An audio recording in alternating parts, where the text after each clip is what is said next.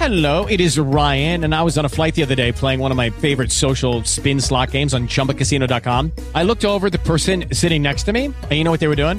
They were also playing Chumba Casino. Coincidence? I think not. Everybody's loving having fun with it. Chumba Casino is home to hundreds of casino style games that you can play for free anytime, anywhere, even at 30,000 feet. So sign up now at chumbacasino.com to claim your free welcome bonus. That's chumbacasino.com and live the Chumba life. No purchase necessary. VGW Group. Void were prohibited by law. See terms and conditions. 18 plus. Judy was boring. Hello. Then Judy discovered ChumbaCasino.com. It's my little escape. Now Judy's the life of the party. Oh, baby, Mama's bringing home the bacon. Whoa, take it easy, Judy.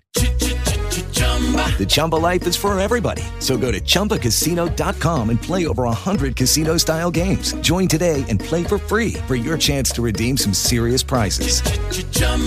ChumbaCasino.com. No purchase necessary. Void were prohibited by law. 18 plus terms and conditions apply. See website for details.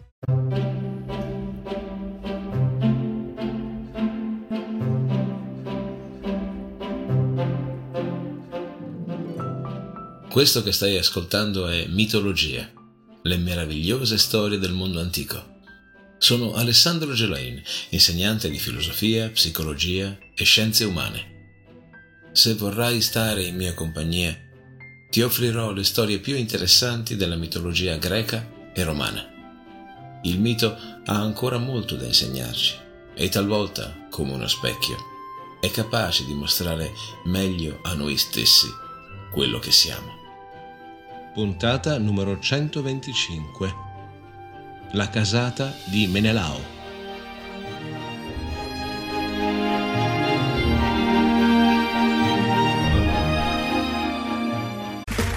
Okay, round two. Name something that's not boring.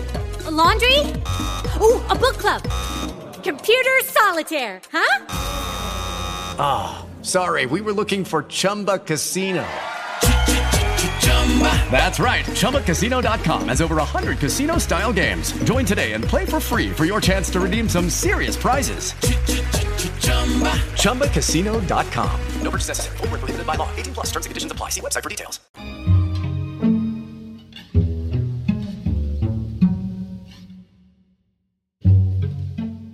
Menelao porta i capelli biondi, lunghi, sciolti sulle spalle. I suoi occhi sono azzurro, di un azzurro cielo, bellissimi. Nell'aspetto regale il re di Sparta è un uomo molto bello. Solo in parte al fratello Agamennone assomiglia. Tanto Menelao sembra attento all'apparire così Agamennone pare essere un uomo di sostanza. Egli è il re di Micene e tutto egli fa per il bene della sua patria. Egli dà, anche se non sempre, prudente ascolto ai consigli e comanda i suoi soldati in maniera inflessibile. Agamennone è il condottiero messo a capo delle forze achee sotto le mura di Troia. Sia Menelao che Agamennone, però, sono due fratelli maledetti. La loro esistenza è segnata da eventi oscuri e terribili, incesto, omicidio, cannibalismo. Il loro avo illustre è Tantalo. Come forse ricorderai da una lontana puntata a lui dedicata, Tantalo, invitato alla mensa degli dei, si azzarda a servire agli immortali le carni cucinate del proprio bellissimo figlio Pelope. Gli dei si accorgono immediatamente di questo abominevole pasto e rifiutano di nutrirsi di carne umana. Solo Demetra, accecata dal dolore per la recente scomparsa della giovanissima figlioletta Core, si nutre distrattamente di quella che una volta fu la spalla del povero ragazzo. Per volere degli dei, il giovane viene ricostruito e riportato alla vita. Il pezzo di spalla mancante, che ormai non è più disponibile, viene sostituita da una protesi d'avorio. Questa spalla, più bianca del resto del corpo, diventerà il segno distintivo degli eredi di Pelope.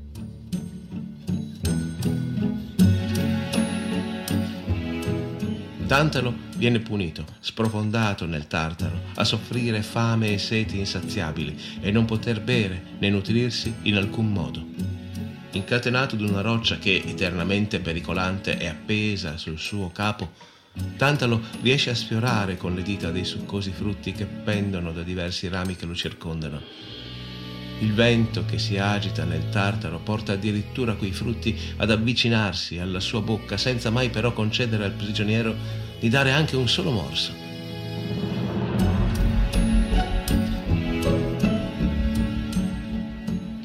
Tantalo è immerso nell'acqua purissima che si raccoglie in una pozza e che gli arriva fino al torso. Il livello di questa acqua fresca e dissetante sale fino ad arrivare al mento di Tantalo. Come cerca di chinare la testa per immergere anche solo la lingua in quell'acqua, la pozza si svuota, lasciando solo un ammasso di fango ai suoi piedi. E di nuovo quell'acqua purissima ricomincia a salire a tormentare Tantalo. Agamennone e Menelao sono gli ultimi rampolli della sua stirpe. Agamennone regna sulla città di Micene, mentre Menelao su Sparta. Questi due fratelli si aiutano l'un l'altro, anche se con caratteri e visioni del mondo molto diverse. Si spalleggiano pur litigando a più riprese. Questo supporto fraterno è una grande novità nella loro famiglia terribili eventi hanno costellato la vita del loro padre, Atreo. In questo episodio ti parlo della schiatta di quelli che verranno chiamati gli Atridi, i due fratelli eroi a Troia a comando delle truppe greche.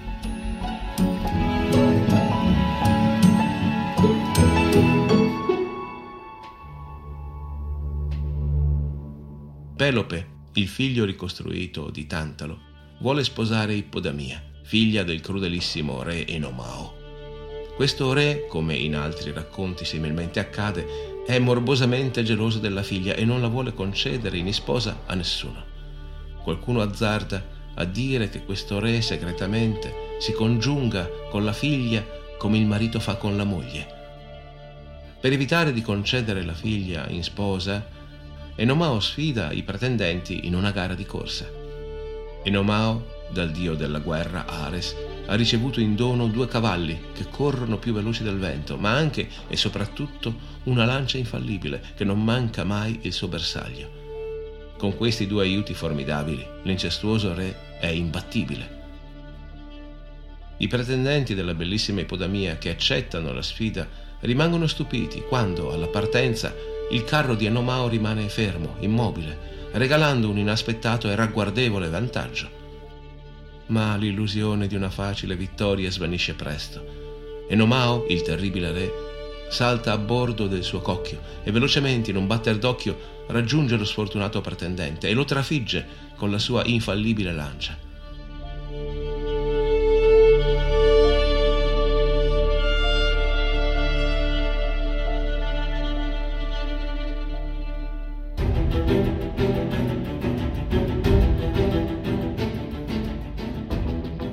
Quando Pelope si presenta alla corte di Enomao, le teste di dodici pretendenti decorano in maniera inquietante la sala del trono. Il re decapita i cadaveri e per incutere terrore in chiunque si presenti a pretendere la mano della figlia ha preparato questo, diciamo, allestimento di benvenuto. Il nostro eroe non è per nulla impressionato, ha un asso nella manica, come si usa dire.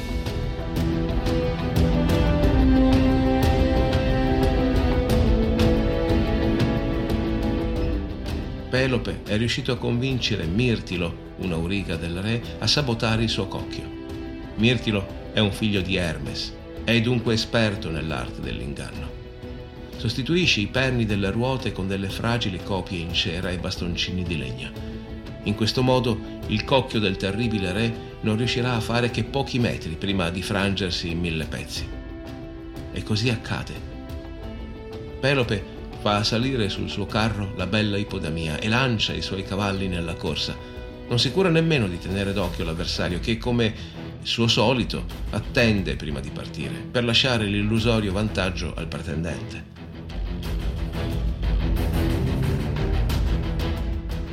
Ipodamia si è innamorata al primo sguardo di Pelope, abbagliata dalla sua bellezza e da quegli occhi così cupi e densi di mistero.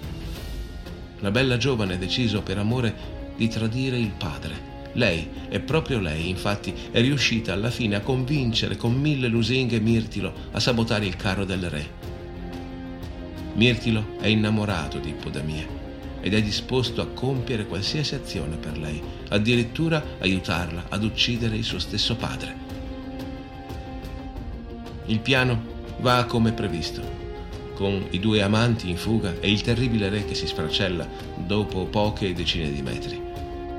La storia tra i due non inizia perciò con un'azione felice. Questo parricidio sembra segnare indelebilmente l'unione di questa coppia, come anche quella dei loro discendenti.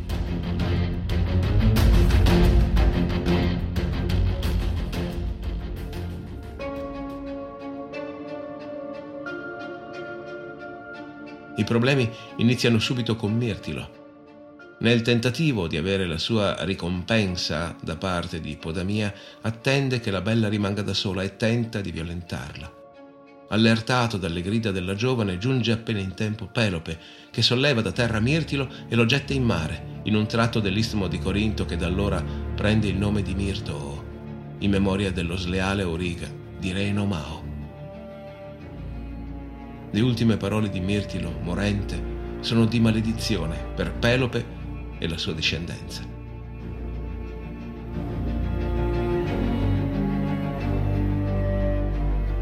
E così questa unione si manifesta subito travagliata. Altrettanto come terribile e oscura è la vicenda che coinvolge i figli che gli sposi mettono al mondo, Atreo e Tieste. Pelope ha sposato Ippodamia, ma ha da una precedente relazione un altro figlio di nome Crisippo. Il re ama il primogenito sopra ogni altro, più dei suoi figli avuti con Ippodamia. La regina teme che Crisippo, il figlio di Primoletto, possa mettere a repentaglio i suoi progetti di vedere uno dei suoi figli sedere sul trono. Ippodamia decide di porre fine all'esistenza di questo ingombrante rampollo. Entra di notte nella stanza del figliastro e lo uccide con una lama. Il giovane, ferito a morte, caccia un grido che Pelope sente nel cuore prima che con le orecchie. Il re si precipita al capezzale del figlio giusto un attimo prima che il giovane esali l'ultimo respiro. E in quell'ultimo flebile fiato, Crisippo denuncia la sua assassina. Oh amato padre, è stata Ippodamia con le sue mani ad uccidere tuo figlio.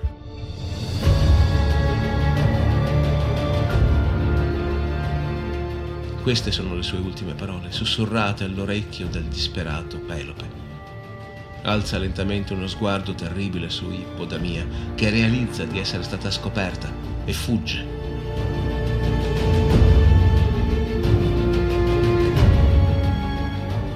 Temendo la vendetta del marito, pone fine alla propria vita, trafiggendosi ella stessa anche i due figli legittimi avuti con Ippodamia, Atreo e Tieste si vedono costretti a fuggire lontano dal palazzo. Pare non sia solo un sospetto che siano stati complici della regina nell'omicidio del fratellastro. Re Pelope non sopravvive a lungo e lo scettro d'oro del potere dono di Zeus passa in mano ai due fratelli in esilio. A uno di loro andrà il potere assoluto su Micene,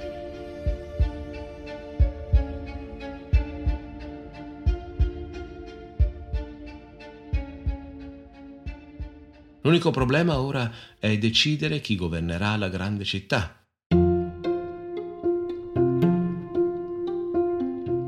Assieme allo scettro c'è un altro segno del potere, un vello d'ariete tutto d'oro. Qualcuno dice si tratti dello stesso vello d'oro che Giasone e gli Argonauti vanno a recuperare nella Colchide.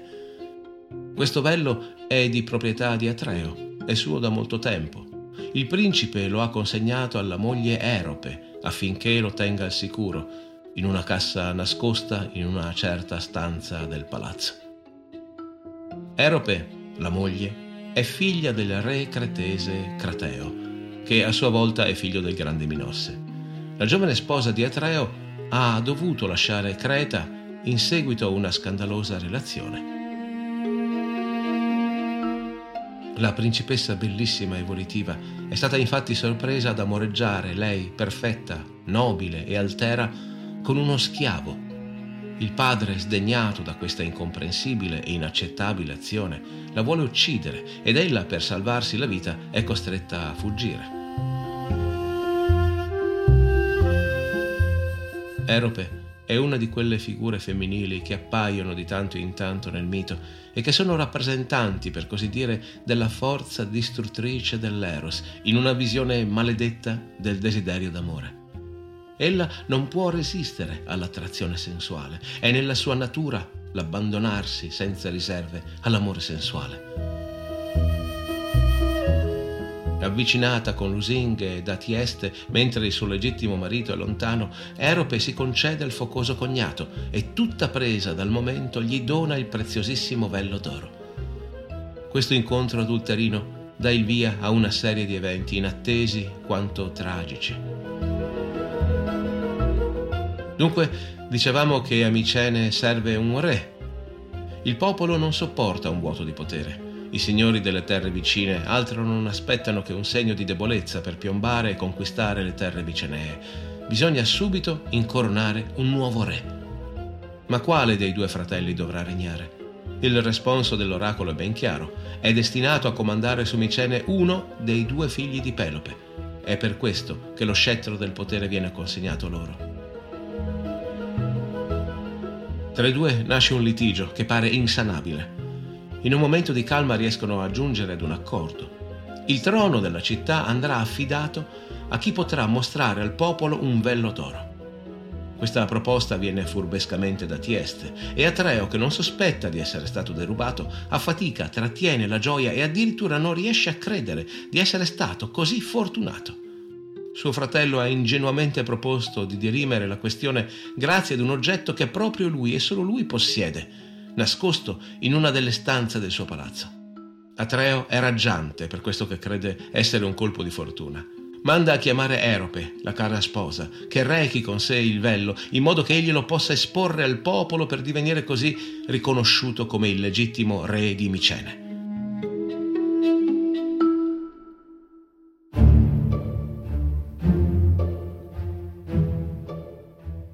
Riesce ad immaginare la faccia di Atreo quando, un solo secondo dopo aver ordinato alle guardie di recarsi da Erope, vede il fratello Tieste estrarre da un sacco il suo vello dorato? Tieste alza al cielo la preziosa pelle d'ariete e tutto il popolo esulta. È Tieste il nuovo re di Micene.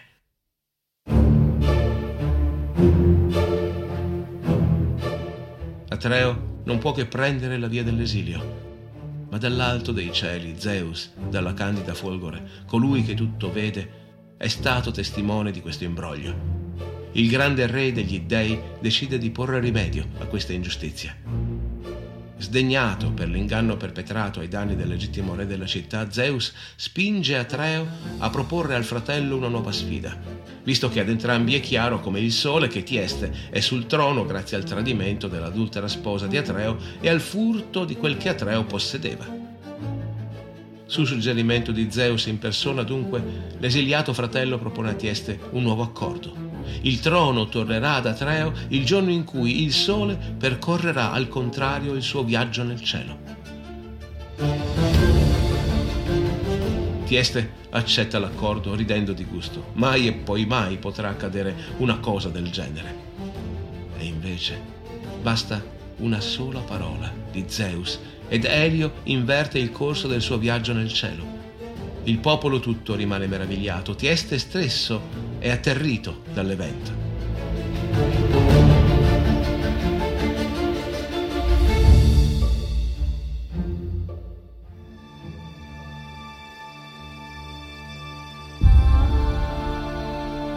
Mentre il sole tramonta ad est, tutto il popolo di Micene si inchina al nuovo re, Atreo. Il nuovo re, però, ha sete di vendetta. Vuole vendicarsi del fratello, che gli ha sedotto la moglie e lo ha umiliato davanti al suo popolo, obbligandolo all'esilio. Facendo finta di volersi rappacificare con Tieste, lo invita ad un banchetto, allestito proprio in suo onore. Atreo assicura il fratello che deliziose prelibatezze saranno servite.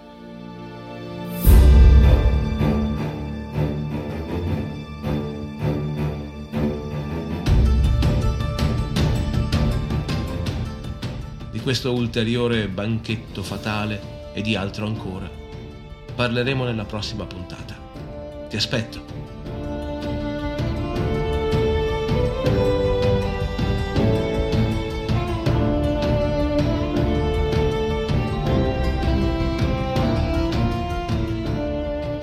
Se questo podcast ti piace, lascia un commento.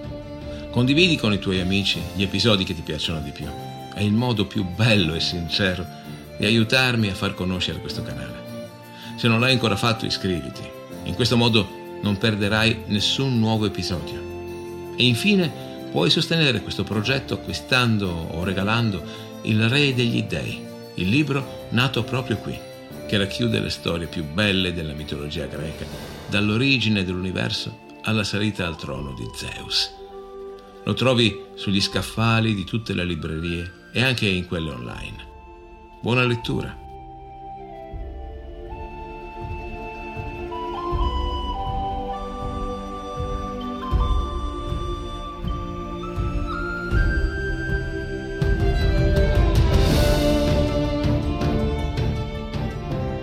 Hai appena ascoltato un episodio del podcast Mitologia, le meravigliose storie del mondo antico, raccontate da me, Alessandro Gelain. Grazie per esserti sintonizzato. Apple Podcast, Google Podcast, Spotify, Castbox, Spreaker, scegli tu. Iscriviti a questo podcast sulla tua piattaforma preferita. Ci sentiamo al prossimo episodio.